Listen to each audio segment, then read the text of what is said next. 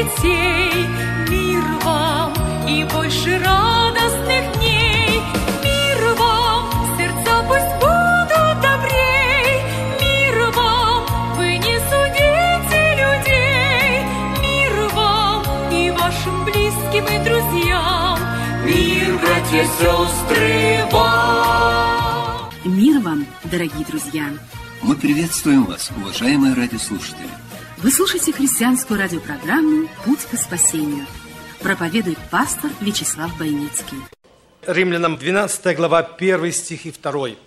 «Итак, умоляю вас, братья, милосердием Божьим, представьте тела ваши в жертву живую, святую, благоугодную Богу для разумного служения вашего.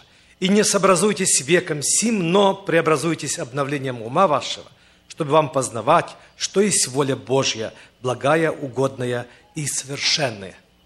Дорогие друзья, наше служение Богу начинается намного раньше, чем объявляется начало богослужения.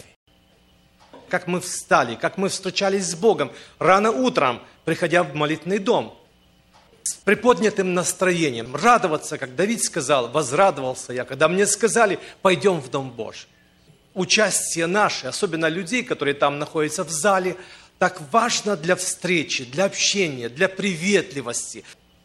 Встречать людей, первый раз, которые пришли в церковь, чтобы почувствовали себя, как у себя дома, чтобы им понравилось, и чтобы они еще раз хотели прийти в следующий раз.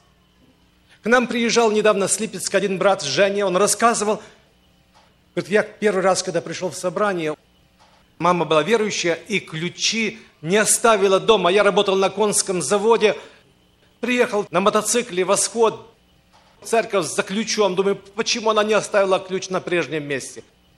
Он рассказывает так. И вдруг брат Тимур встретил меня с такой улыбкой, с такой радостью. Меня встретил, что мне просто некуда было деться. Он говорит, у нас сегодня праздник, свадьба сегодня, дайте тарелку. Наложили ему пищу. Он говорит, неудобно, лошадьми пахнет, я на конном заводе работаю. Встретили, посадили его. Это впечатление, говорит, оставила на всю жизнь. Я стал ходить в церковь, уверовал, он стал пастором церкви, ведущим проповедником, Бог благословил его. Он рассказывает, говорит, однажды меня пригласили в одну церковь, как ведущего проповедника, должен был участвовать в служении. Я не пришел к братьям, в братскую, но сел в ряды. Среди людей, смотрю, люди встречаются, общаются, мимо меня проходят, никто меня не замечает. Но, наконец, заметила меня одна бабушка. И приходит ко мне, смотрит прямо в лицо и улыбается. Ну, думаю, наверное, знакомая. И он спрашивает, вы меня видели, мы знакомы? Говорит, нет. Может быть, вы слышали мою проповедь, где-то встречаясь? Нет. А, я, наверное, сел на вашем месте. Она говорит, да, пожалуйста, быстро отсюда уходи. Говорит, слава Богу, что меня встретил брат Тимур в свое время. Приветливый, такой открытый, но не эта бабушка. Я, наверное, не пришел, может быть, не было моей встречи с Богом в тот момент, если бы меня встретил не тот человек. Как ценно и важно, когда нас встречают, вступают в место, когда мы замечаем людей новых в церкви, с другой церкви. Увидят, что у вас любовь, Господь с вами. Люди тянутся к этому, когда общение, благословенное, семейное, уют.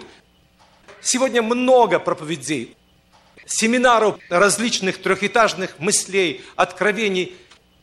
Но вот людям не хватает теплоты, семейственности, чтобы кто-то спросил их о их жизни. То есть, чтобы кто-то проявил любовь и внимание к этим людям. Это наше служение, которое начинается самым ответственным образом – в начале собрания в Керчи трудился, часто посещал. И одна из церквей, где пастор обратился к Богу в моем доме, и он рассказывал, что у них там была большая уже церковь. И он никак не мог дождаться, пока тесть придет в собрание. Молился долгое время, тесть военный, грубый человек, и никак не мог прийти в церковь. И однажды, не объявляя, он пришел в собрание. Он никому не сказал. И там ашеры, которые рассаживают людей, увидели, что вроде как бы он не там сел, где нужно. Ашеры взяли и начали его пересаживать в другое место. Он не захотел, он начал сопротивляться. Они за руки и вывели его с собрания. Он говорит, я столько лет молился, столько времени молился о своем тесте, они так легко взяли и вывели его с собрания, только потому, что встретили неправильно, нехорошо приняли. Друзья мои, как важно людей встречать. Встречать правильно, когда они приходят в собрание. Смотря им в глаза, просто улыбнуться. Так немного стоит это вежливость, это внимание.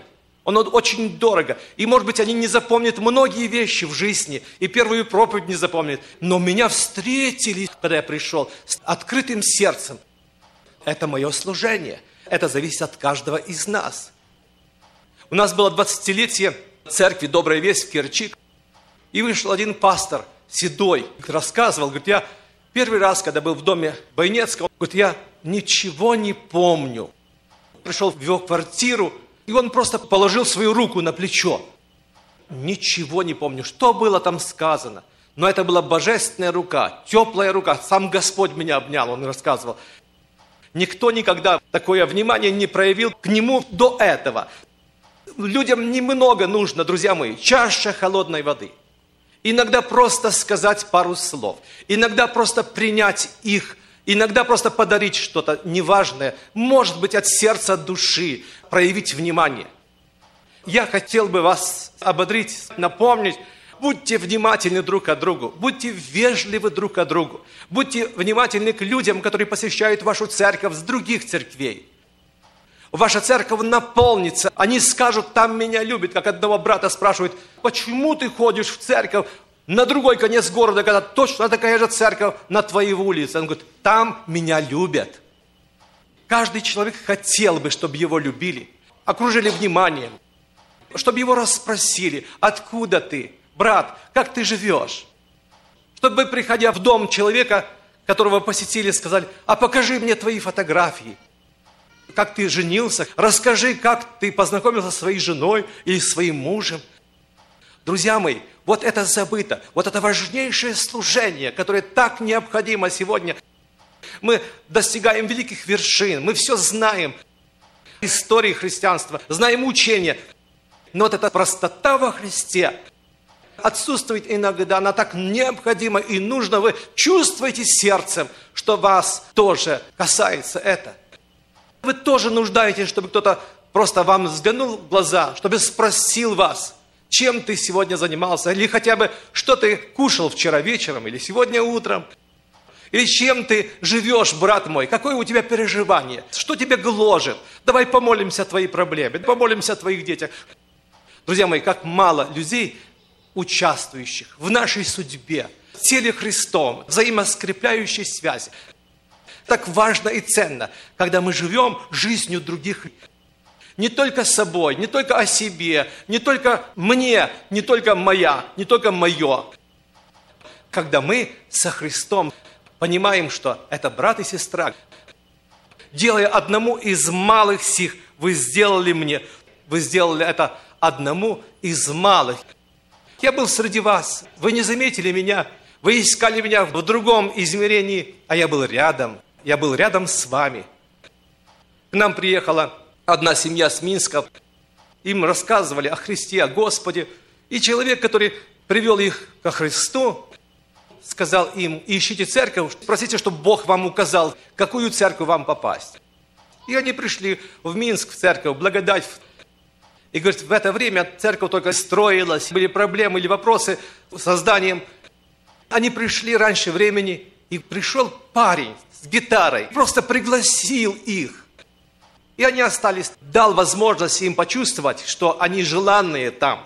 Внимание проявил к этим людям. Друзья мои, много ли стоит после служения кому-то улыбнуться, обнять вежливо и учетливо, неформально. Спросить, как ты живешь, брат? Формально мы чувствуем, что оно не воспринимается сердцем. Но когда мы слышим, что в наш адрес, называя наше имя, спрашивает, приходи ко мне в гости. Мы молимся, мы просто порассуждаем о жизни. Друзья мои, наша эмиграция, наше славянское братство здесь, в России, в Америке, так сильно нуждается в этом служении, забытом, нужном, необходимом. Каждый мог бы подложить плечо, каждый мог бы сказать друг другу добрые слова, послужить иногда самым дешевым. Не надо большие подарки покупать. Просто сказать: я тебя люблю. Мое сердце открыто для тебя. Это наше благословенное. И с этого начинается большие излияния Духа Святого в наших церквях. С этого начинаются большие благословения, большой поток радости, который мы так ждем, ревнуем, говорим, упрекаем, или, как бы другими словами, ищем не там, где нужно. Господь говорит: вот здесь, на ровном месте, есть проблемы, которые нужно решить, и Бог поможет вам. Помню, в свое время я слышал вот такой пример. Долгое время не было дождя в той местности. Молились, а у одной сестры, вдовы, не заметили они, что у нее крыша протекала. Они молились о излиянии дождя. Долгое время не было дождя. Никто не заметил, что у этой сестры крыша раскрыта, и не хватает денег для того, чтобы соломой покрыть ее. Они молились, и было откровение, что, говорит, я не могу послать дождь, пока у сестры крыша открытая, чтобы не залило этот дом. Так часто бывает в нашей жизни, друзья мои, что мы хотим, мы желаем для себя думать о других, переживать вместе с другими, молиться о других. Вот это есть цель, главное служение в теле Христовом, познавая, что есть воля Божья. Не мечтать о каких-то больших проектах, трехэтажных, кого-то не восхищать какими-то делами, как в нашей церкви, но видеть прежде всего простоту и служение друг другу. Вот к чему нас Господь призвал и ждет от нас именно вот подобного такого явления. Это необходимо и нужно для нас, для всех. Наше служение. Умоляю вас, братья, милосердием Божьим, предоставьте тела ваши в жертву живую для разумного служения вашего. Легко петь, легко проповедовать, когда слово воспринимается, приносит пользу, кто-то кается перед Богом. Это приятное служение. Но когда касается нашего, наших денег, средств, нашего имущества, и еще сказано, жертвы благотворительности, приятны Богу, жертвы общительности. Я готовлю стол, примерно кого-то хочу угостить, принять, и для меня это довольно приятное явление. Но оно стоит с меня что-то, для меня или от меня. Авраам принес не одну жертву сына своего, как написано евреям, он принес в жертву, он принес двух сыновей, одного по плоти, а другого по духу. Когда Сара потребовала, чтобы Измаила не было в доме вместе с Агарью, Аврааму это было неприятно слышать. Очень неприятно. Так и сказано. Представьте себе, какого отцу, который вырастил отрока, и вдруг ему говорят: пускай уходит с нашего дома. Для Авраама это была жертва. Жертва по плоти. И он принес его, отпустил от себя. По духу Бог определил жертву Аврааму принести Исаака.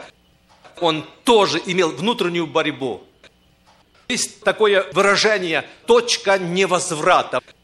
Момент, когда самолет взлетает с определенным количеством топлива, он летит через океан.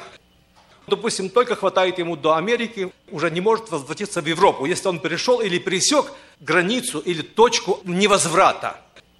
Он уже не может возвратиться обратно на место, откуда он взлетел.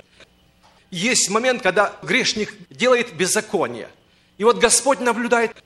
Еще есть возврат, а вот есть момент, когда уже невозможно человека обратить к покаянию или спасти. В данном случае это зависит от человека, потому что человек принимает решение, Бог видит наперед его желание. Господь дал нам свободную волю. Мы выбираем сегодня либо Господа, либо без Господа будущность свою. До определенного времени еще не наполнилась мера беззакония, чаша его. Есть момент, когда человек может еще возвратиться. И мы призываем всегда к покаянию тех людей, которые еще способны слышать. Потому что, когда человек перешел точку невозврата, ему очень сложно после этого возвратиться. Невозможно возвратиться назад. Мы верим. Мы верим до определенного момента.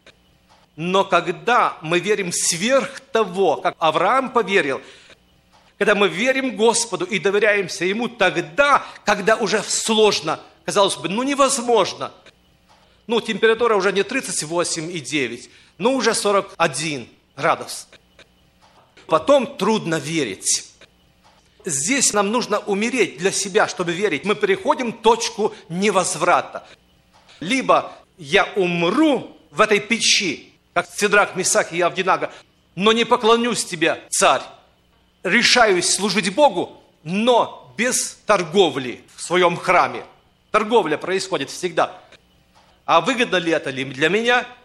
Когда Авраам эту границу перешел, точку невозврата, готов был принести в жертву в буквальном смысле своего сына. В это время Господь сказал ему, этого делать не нужно. Но, Авраам, я вижу теперь, что ты боишься Господа. Почему? Потому что не пожалел для меня сына твоего. Друзья мои, мы говорим о Божьем страхе. Бояться Бога не в том плане, как боимся другой раз полицейского, когда ты очень спешишь, нарушаешь скорость, и вдруг там появится из-за угла. Ты уже дрожишь или переживаешь, если он пристроился за тобой. Человек делает неправду, и он боится наказания. Это один вид страха. Но бояться Бога в данном случае это больше, чем страх физический. Это огромная привязанность и любовь к Богу. Больше жизни, понимать, что Господь есть Бог. Я вижу, что ты не пожалел. Мы можем пожалеть что-то для Бога. И этим проявляем, что у нас нет страха Божьего. Когда мы можем удержать что-то, оно Богу принадлежит. Дал бы Господь, чтобы мы видели в этом Божью славу. Господь наш, всемогущий и живой, да будет воля Твоя. Некогда в Гефсимании сказал Господь Иисус Христос в борьбе не как я хочу. Если возможно, доминует чаша сия, мимо меня пройдет. И в нашей жизни определенная чаша, жребий, то, что нам нужно пройти, нам нужно согласиться. Да будет воля Твоя. Даже если не расцветет смоковница. Если есть страховка, совершенно не страшно ехать на машине. Но когда у меня нет страховки, когда я не знаю, что будет, когда я готов умереть, но не быть противником, предателем, и не отступить от Бога, не быть отступником, вот тогда есть большой резон, как апостол Павел говорит, либо жизнь, либо смерть. Поэтому я очень бы хотел, друзья мои, чтобы мы, переживая Господа, познавая волю Его, чтобы не оглядываться назад, как жена Лота, чтобы не думать, если я делаю дело Божье, а что мне останется? Авраам не пожалел. Он не думал, а вдруг Господь придет на помощь. Он не думал об этом. Авраам поверил сверх того. Не думайте, друзья мои, и не рассуждайте. Доверьтесь Богу, то есть полностью умрите для себя. И последнее, на что я хочу обратить внимание, познать волю Божью. Да будет воля Твоя, но не как я хочу.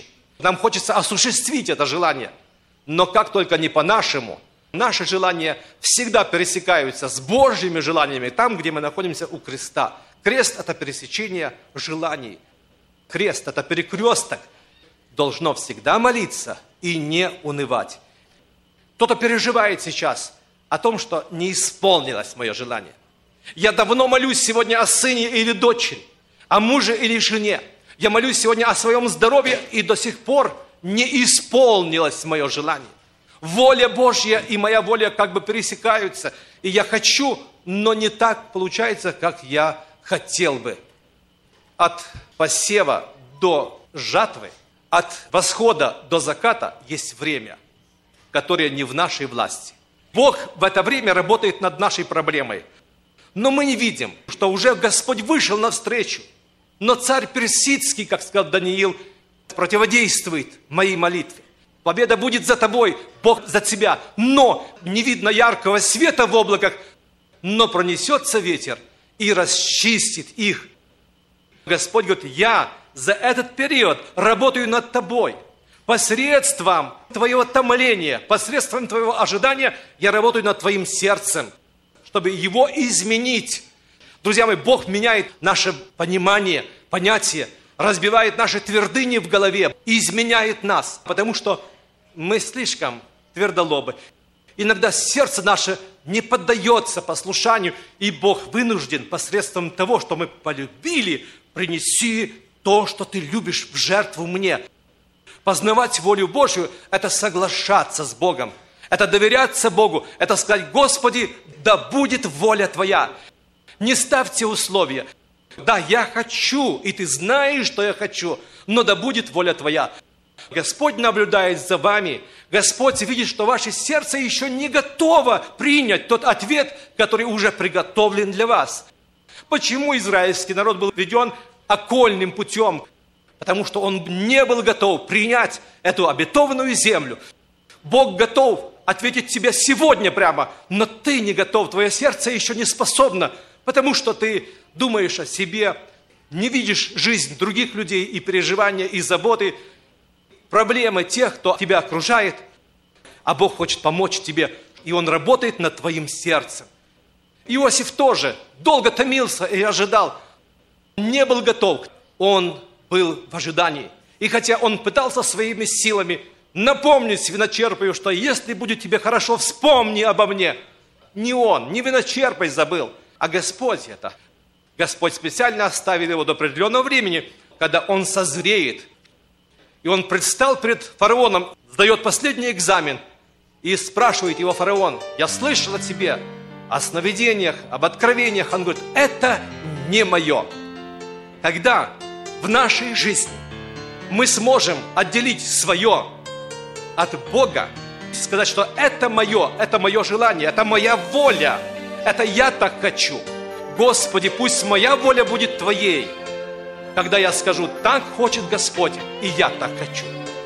Согласимся с Богом, доверимся Богу. Он еще никого не подвел, Он не подведет и вас. Он любит вас сильно. Мне с людьми говорить иногда невозможно, иногда невозможно и меня разгадать. Откровенность души непонятно и сложно, непонятно и сложно, значит, нужно молчать. Без созвучной души, чтоб меня понимала, чтоб меня понимала, если нужно без слов. Я твердила не то, или просто молчала, или просто молчала среди умных голов, ожидая минут. В дальней комнате дома, в дальней комнате дома, в тишине ее стен, как-то Духом Святым я бывала ведома, я бывала ведома для склонения колен. Этой встречей живя, укрепляюсь духовно, укрепляюсь духовно для встречи с людьми. Меня понял Христос, и стучит сердце ровно, и стучит сердце ровно от тепла и любви.